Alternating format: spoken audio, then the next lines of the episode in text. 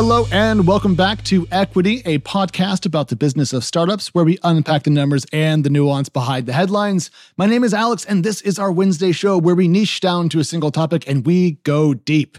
Today, we are digging into the state of the creator economy. Recent headlines in this area do appear to be more than a little bleak. We've seen Twitch fighting with its community, we've seen layoffs at Spotify, Reddit in the midst of a civil war with its own community over charging for API access, creator focused venture capital has slowed, and the ad market has gotten noticeably worse this year. So, to help us understand all of that and more, we are going to talk with Eric Silver. He's the head of creative at the podcast collective Multitude to better understand the state of making money from creative work on the internet today.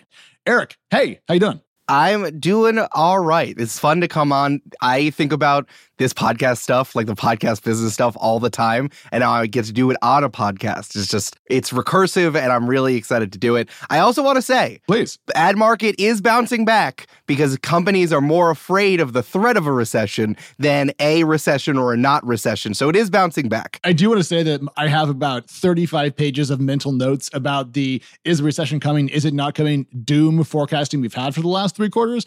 But we have other stuff that I think people want to hear more from you and I than our own economic theories. So here's the thing I've been podcasting for a very long time mm-hmm. now. I've been writing on the internet my entire life. This is much like yourself. This is my main gig. This is what I do. And it doesn't seem like our world is in the best possible shape. But I wanted to get your take. So, at a high level, how healthy is the creator economy today from where you sit? Oh, that's a good question. It's kind of like watching like a post-apocalyptic movie or playing a post-apocalyptic game where it's kind of like you see the institutions everywhere falling. It's like wow our president sure did get et by a zombie and now he's a zombie. And i bet he's a boss that i'm gonna have to defeat later in the game. But like there are these enclaves within the world that are like yeah we have running water and everything's better than it was before. So it's not to say that like the landscape is still tough. Yeah. And uh, as media companies and the acquisitions that happened a few years ago start to be grinded down and kind of erased from everywhere. Content creators, the content creator space, the people who look at the thing that they make as almost a small business, which is how we view what we do at Multitude. Yeah. We're doing all right. You know, people have really understood the value of the stuff that they make ever since the pandemic started in 2020. And Patreon numbers have never been higher. And podcasts get the highest like per capita stuff on Patreon. So like it's still it's still good here. And there is a way to do it. It's just no one wanted to do that before because they're all eaten by zombies. So skipping the zombie analogy just for a minute, we'll get back to that. But it's funny to hear you say that podcasting is doing well at on Patreon and Multitude's doing well, your team. And yet when I look at the headlines, Spotify is trying to, you know, gut its podcast division, dropping 200 people, about 2% of its total staffing. So on one hand, it sounds like you're saying that some indies are doing okay, but the majors are struggling. So what's the disconnect between uh, Multitude hanging in there and doing well? Congrats, by the way. Thank you. And kind of the train wreck we're seeing over at Spotify. They had more money. Yeah, of course. And they made that really smart decision to put all of that content they owned behind it, like only on Spotify, which the union said reduced download numbers by 75%. They're so smart and they know exactly what they're doing, right? I also want to shout out those 200 people who got laid off and the two unions that got destroyed because Gimlet and Parcast don't exist anymore. So those unions are functionally non-existent. Defunct. And yeah. i it breaks my heart after how hard they fought for existence in audio which didn't exist. Like they're at the vanguard of workers rights and uh, my heart goes out to those unions. Well i'm really excited to be able to talk about the creator economy from a podcasting perspective yeah. because like I think podcasting is seeing everything that's happened in the creator economy over the last 25 years in warp drive. Like everything that happened in YouTube and everything that happened in blogging happened over like a decade. And now this is all happening in a series of years. And I think podcasting also illustrates what people love about things that are made by people they like, which is the deep relationship that people have with their creator and it comes out on a regular schedule. The niche dive, as we're doing here, comes out every Wednesday, right? Yeah. And podcasts come out on the same day every week or every other week. I think that really is like emblematic of what people love about independent creators making stuff for them. I also want to say that like Multitude has a bunch of different arms. Yeah. And when you look at your content creator business in a few different ways, like Multitude, we're a podcast collective, we're an ad sales business, and we're also a studio. We make stuff and do consulting for other people. But we get to work for ourselves. I think ultimately the biggest difference is that the people who own these companies and all over the creator economy, and also to like, as we're seeing with the writer's strike in TV and in movies, Absolutely. the people who own these companies think that we're the same as like making airplane parts or making tires, right? They want that 6% ROI. But in the creator economy, we're just happy this is our full time job and we will do anything to continue this being our full time job. And when those are your goals, it's certainly easier to hit your KPIs when it's like, I want to be sustainable and continue to grow and serve our audience in the way they should be served. Yeah, it, this reminds me a little bit about what we've seen from Defector. Yes. Which is a subscription based blog that's doing rather well. And shout out to Defector. They call themselves the last good website. Multitude produces The Distraction, which is their flagship sports show. So I get to work with those guys all the time. It is truly incredible. But what they said recently in an interview was they just need to hit their margins, they just need to pay their staff. And that's it. They're happy. Yeah. And so to me, there seems to be this disconnect between major platforms trying to get into the content game, if you will, and expecting to see traditional business metrics from a medium that has a more human than business element to it and may not end up growing at, you know, 6% a year, 10% a year, whatever people expect. And so you end up with Spotify piling in, buying these podcast companies, and then basically chewing them up and spitting them out in what felt like record time. Exactly. And it's also baffling. I mean, this is the whole crux of the WGA. Mike Schur came on the distraction, which is why I've been thinking about this so much. He came on before the strike started to Yeah. explain why. And he's the one who kind of like put that airplane parts metaphor in my head that I've been thinking so much about. But those big companies, they broke the only good, like, creative economy model. They broke the cable bundle because they've been trying to be tech companies and they ruined it and they ruined it for themselves and they ruined it for everyone else. So on every level, they're trying capitalism and the companies that exist from it are trying to squeeze everything out of it. And that can't, that just doesn't make any sense for making stuff, making creative things, which is supposed to like make money, but also the thing should exist. You don't like look at your airplane turbine and be like, wow, that's inspiring me. That's deep.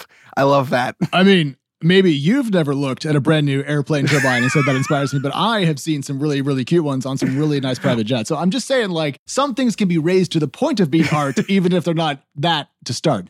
Going back to what you said about podcasting, speed running, the same cycle we've seen in blogging that we have seen in online video via YouTube. Yeah. I kind of bucket this as like music, podcast, art, and the written word. And it does seem that there's this repetition of a bad experiment. So blogging has gone through its initial phase of, of hype back in the day. Mm-hmm. Corporations began to blog as well. Everyone got really excited about this.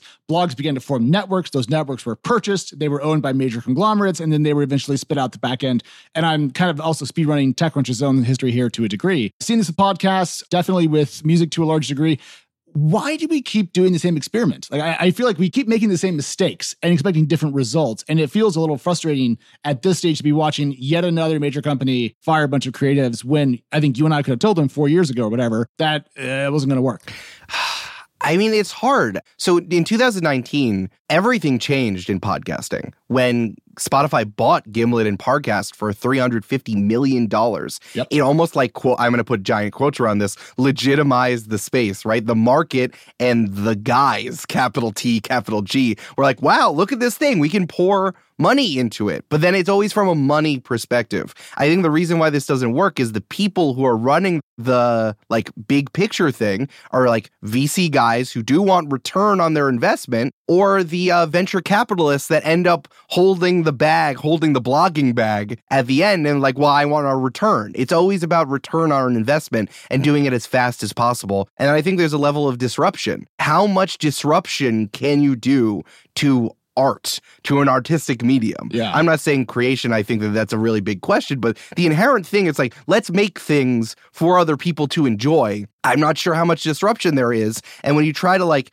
you're hammering it or you're trying to, to drill a hole into something, eventually you're going to get that hole, but it's going to be broken on the other side. And we saw this with what happened with the protogenitor of Defector as the Gizmodo group was given to Jim Spam from, I don't want to even say his real name, but given to him and he ruined it. Yes. And everything that's happening. Like, so the legitimizing is also when like VC companies and like AI dudes kept being like, I'm going to solve podcasting. I'm going to do it. It's like, well, we don't need it to be solved. We're just out here making audio. We're just making stuff for people to listen to. And it's almost like trying to solve a problem that doesn't exist ends up Yeah. breaking it more than if you just left it alone and was happy with what it did. we talk a lot about how these major platforms don't end up being what I think indie creators were hoping for. Like, Yeah. yes, you can put your stuff on Spotify. For example, this podcast is on Spotify. Oh, you have to be. You got to be. Sure, but I believe our Spotify revenue is zero Yes. from that, you know? And if you're a, a smaller band, you can be on Spotify. The distribution exists, but the monetization method that has now become the de facto norm doesn't work for you.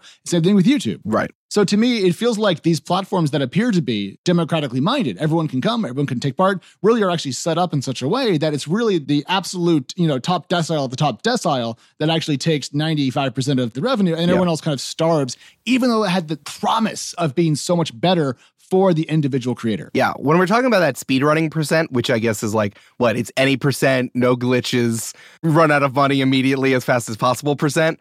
I think that we're seeing this in podcasting and Twitch where there is no algorithm. And it's also owned by very large companies. Obviously, Amazon owning Twitch, and it's kind of like the only streaming platform in the game. And podcasting inherently has no algorithm, and it's breaking so many tech companies' brains that like Spotify ended up being old school Hollywood. The issue was so we have our shows on Spotify, right? But we're not owned by Spotify, and they're the ones with the platform, which is where people listen to it and also the recommendations are. I don't know. You tell me if it's advantageous to promote things you own on the platform you also own.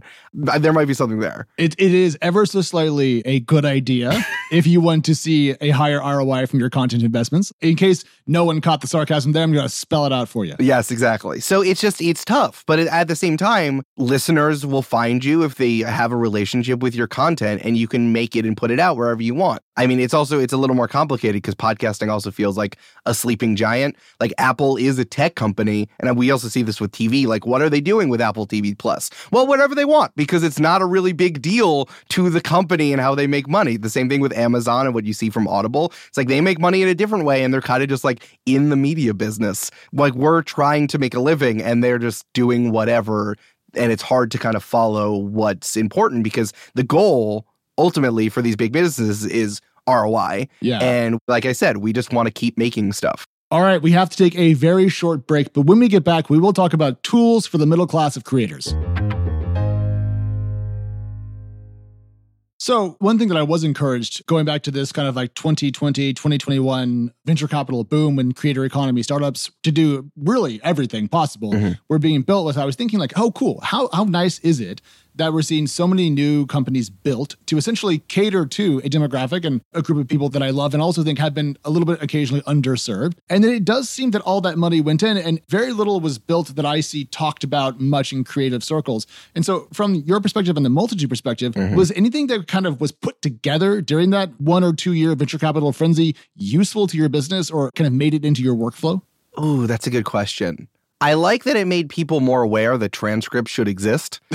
transcripts as a Yeah. like I think it's an important tool for to help all people enjoy podcasting and we do it by hand. We work with people who kind of like listen to it and transcribe it and some of those companies are really great. Like Trint is pretty good and Otter's pretty good. We love Otter. but you got to Yeah. clean it. You got to clean it up. Can I say no? Am I allowed to say no on, on TechCrunch? Oh yeah, no, for sure. The gist that I'm trying to get at here is, you know, we do cover a lot of stuff in the technology realm that is, you know, startup-y and does very well. Yeah. I mean, even in the world of ed tech, we've seen some pretty major successes in the last couple of years. Oh, That's for a sure. famously hard category Eric, to kind of like do well in. Oh, I was a high school English teacher before. I know of all the things that you need in education and like Khan Academy trying to break stuff. I know that it's divisive, but also good. Listen, when they first had smart boards in classes, it still blew my mind of like, wow, look at all the things I could put on here and I could uh, draw stuff. I, I was being a little glib by saying, can I say no? But I think that the dominating thing is Patreon. I think that Patreon has always been there and it's been there for a while. It's had its ups and downs and what it should and should not do for creators.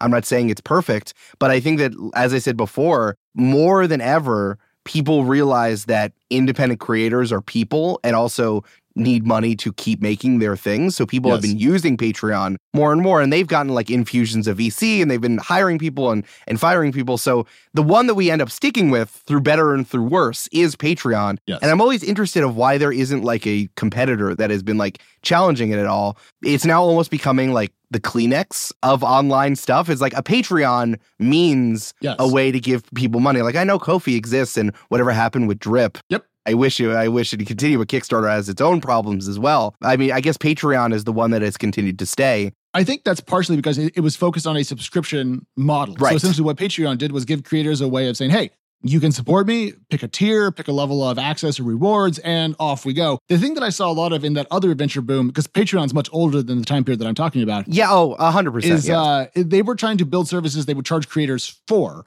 And when you're, it's like Mm. selling cars to high school students. They're not really the demographic that has money. Do you know who has money? right. older people. And so it felt like there was like a, like a mismatch. Like Patreon brings creators money, doesn't extract it per se. Right. That to me is probably why it's done so well. And that was just missed by these other companies that wanted to like do your taxes for you or I don't know, just something like that. It felt like business people kicking open an art studio and being like, what do you guys need? I made this. Woo. And then it didn't land the way they expected it to. That's a really good. Okay, let's run with that metaphor. Please. Imagine someone kicked down the door and said, like, I have a million dollars and brought it to like an arts high school. Yeah. It's like, what do you want? What do you want? And they're like, better tools, more canvases, a bigger space. And they're like, you know what? What you need? It takes so long to paint. We're gonna make this go as fast as possible so you can make more stuff. And we're like, what? No. And then they're already throwing the money at us. That's only earmarked for painting faster. Or, or just to tweak that analogy slightly or metaphor, it's like offering like wider brushes so you can finish the painting faster. exactly. Yes. that's not the goal but i can do understand from a business perspective that's what they should be doing okay so i was trying to get us towards is there any material hope that we are going to see a rise of a for-profit technology platform which is to say a company in the digital creative space that is conducive to building creator wealth without being overly extractive interesting. and it feels like based on the chat we've had so far that the answer is kind of probably not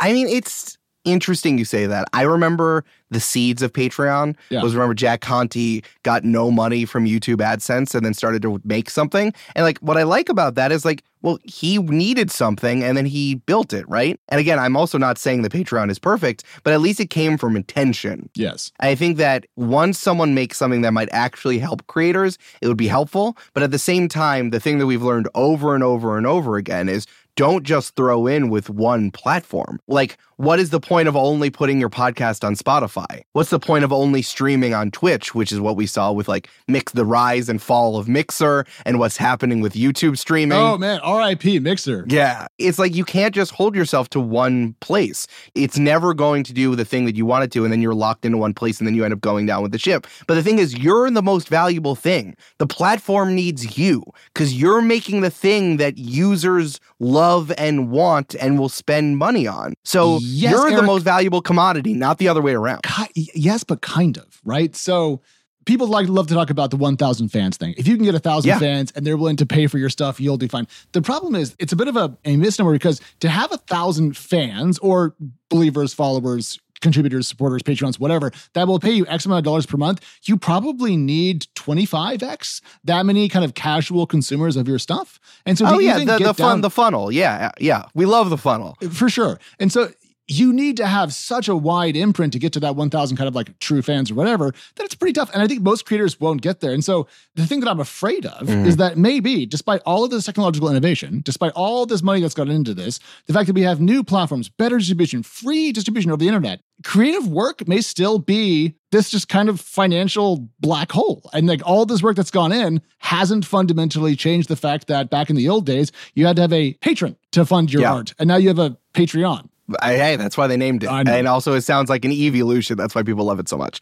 I want to say two things. Sure. One is, I love the funnel. I love the thousand true fans thing. But what I'm meaning about platforms is like give them a bunch of different ways to support you. Hmm. Is like if a band came to your town and said, the only way you can give us money. We're not doing a live show. We're going to have a stand and you're going to have to buy t-shirts. You can only buy t-shirts, right? That wouldn't make any sense. So it's like you want to do live shows, you want to sell merch, and you want to be on every single platform. You don't want to just like you want to put your podcast on all the things that exist. You want to put your videos on all the things that exist. Yeah. I would like to come back and say, remember, it's okay if something doesn't make gangbusters money. Remember, because we're making things. The whole point was making things. I also think it's much easier to, I, I don't think it's necessarily a black hole, But if creators have business literacy and treat themselves like a business, they're going to try to break even or at least be able or make it sustainable. And then that's what we're going for. And that's a lot easier thing to do. I never think it's going to be a black hole, but it's certainly easier to be like, I'm going to keep making stuff and continue to make stuff than that ROI. And that's what I think we should be shooting for much more than ah not being a black hole because I think that when it's framed like that, it's like either you're a black hole and you're in the red, or you are a unicorn and go gangbusters. So let me let me retool what I said in light of what you just kind of threw in because I think it's actually a good clarification of what I was trying to get at, and I think I was slightly wrong. Sure. So instead of me saying all these platforms haven't fundamentally changed the economics of creative work, instead it sounds like what you're arguing is that they have created so many different touch points mm-hmm. that creators, if they lever a number of these products that have been built in the digital era, they can in fact build something that's pretty sustainable. The issue is for each of those individual platforms, if they want to be a creator's be all end all, that will always be a bit of a fractured relationship because the power dynamic is probably incorrect when it comes to the tech company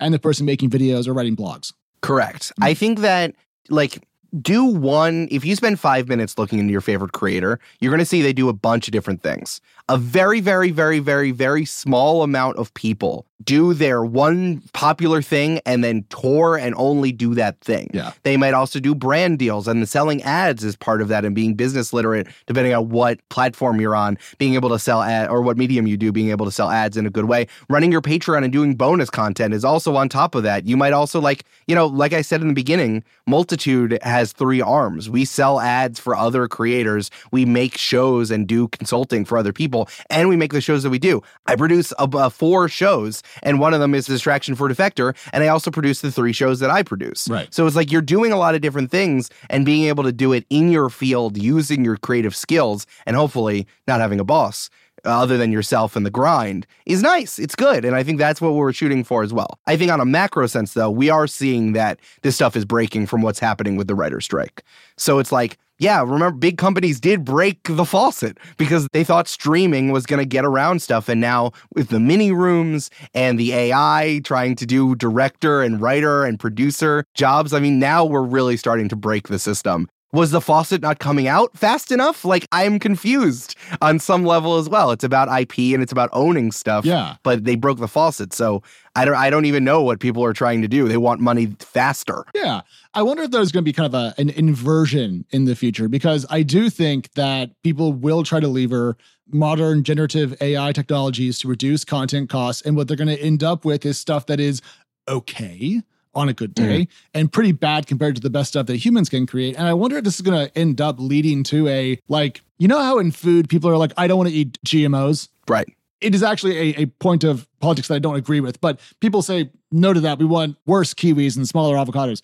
I wonder if there's gonna be like a human bias in like 10 years from now. Like, this show was entirely made by humans. This post was written only by me. And I wonder if that's gonna be like a, a value premium that's gonna distinguish what you and I do versus what a mm. computer can kind of cook up on its own. Well, as a cage-free creator, I really as agree a cage-free creator, I can roam wherever I want and I make stuff there. Yeah, I think it's interesting. I mean, AI is certainly a tool. The thing is that we're looking at is that people are so freaked out about it because the guys are like, this is everything. Creators are stupid. So it's like people are taking it ultimately in one direction. If AI is a tool, it's no different than Photoshop or it's no different than a DAW or editing software. Sure. So it can help. I mean, didn't we see that AI was really helpful and across the Spider Verse in like changing something? I don't know about it that well, but it's like if you use it to kind of simplify rote tasks, I mean, that's what computers are for. I'm also saying that they should not take away the creative process. There are things that only humans know how to do, both like generative ideas and coming up with good ideas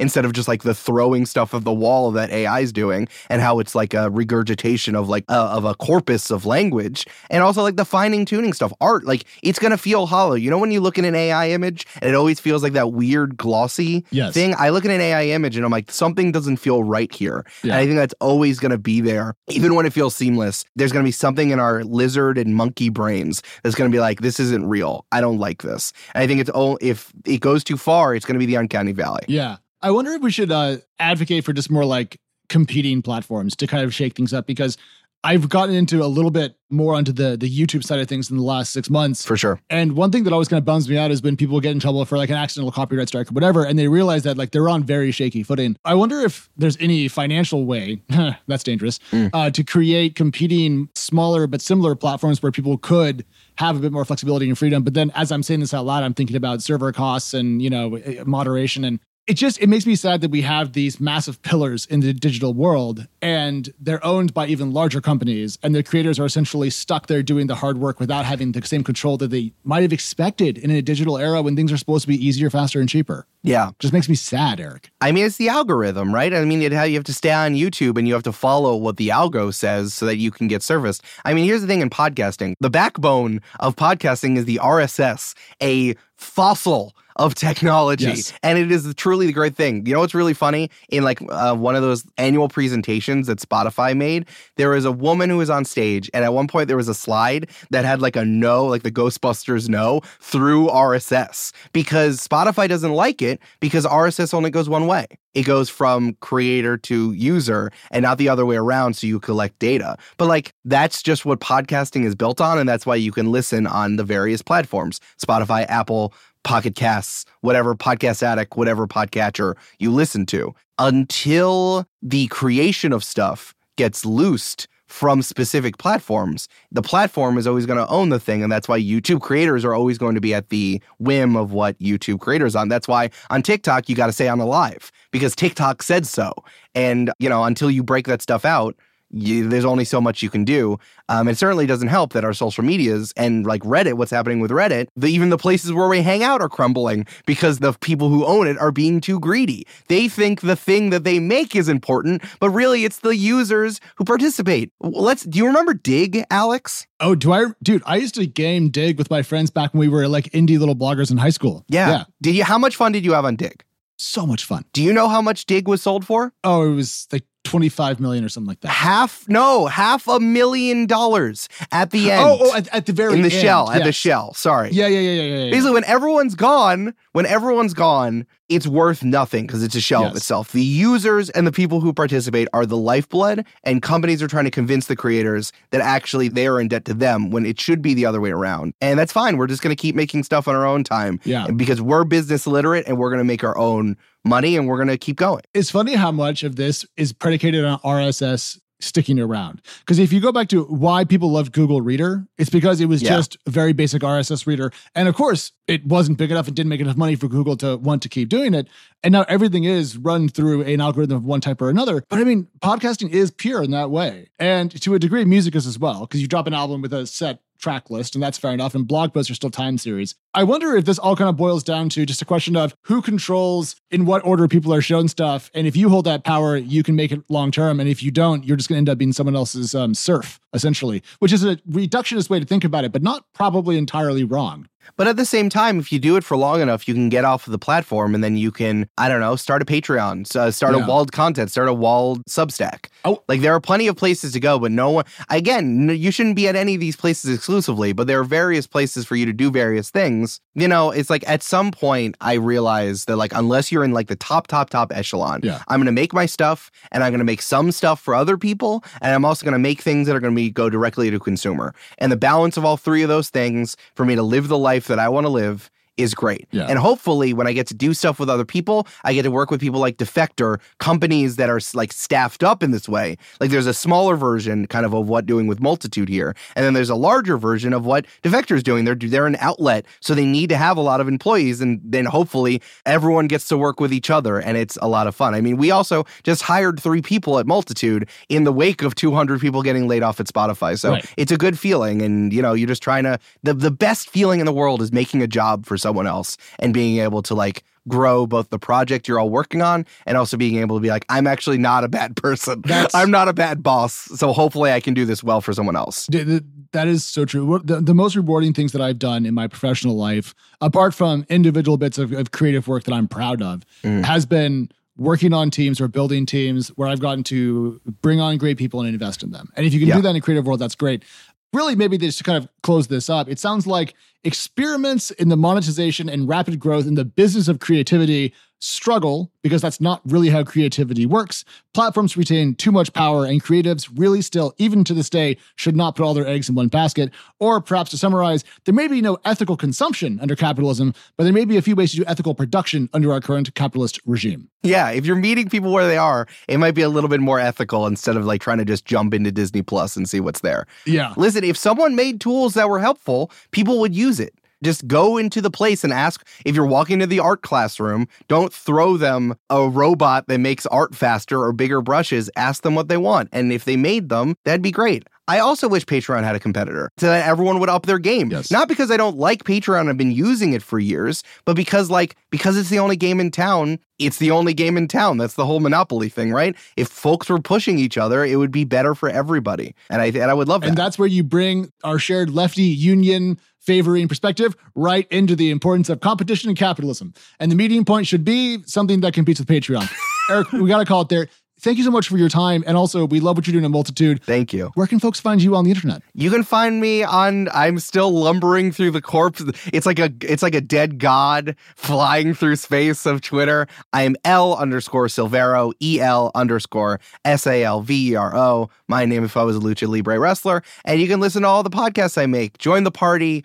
Games and Feelings, tell me about it. And I also produce The Distraction for Defector. And Eric has promised if you are playing Baldur's Gate 3 early access, he will come to your house and teach you how to properly lever all the Wizard of the Coast IP for free on Stop. his own. That is another. Have me back. I will talk about what's going on with Wizards of the Coast, Dungeons and Dragons, and the Magic the Gathering. I will come back, and that's a whole other conversation. Listen, all the main thing I want to end with is the thing Sure. you did this at the intro, but all these things are related. The thing happening at Twitch, the thing happening at Spotify, the thing happening with the Writers Guild, the Reddit blackout, the Athletic uh, layoffs, which is another one we can add. It's all the same. People mismanaging the creative outlets and breaking the faucet when it was working fine already, and just let people make stuff and stop messing around. That's my entire management style in a nutshell, Eric. So I cannot complain with that. Hell yeah. Everybody, Equity is back on Friday. Of course, we come out three times a week wherever you find podcasts. Just fire up your favorite RSS reader, and you will find this fine show, and of course, all the other podcasts out there that we know and love.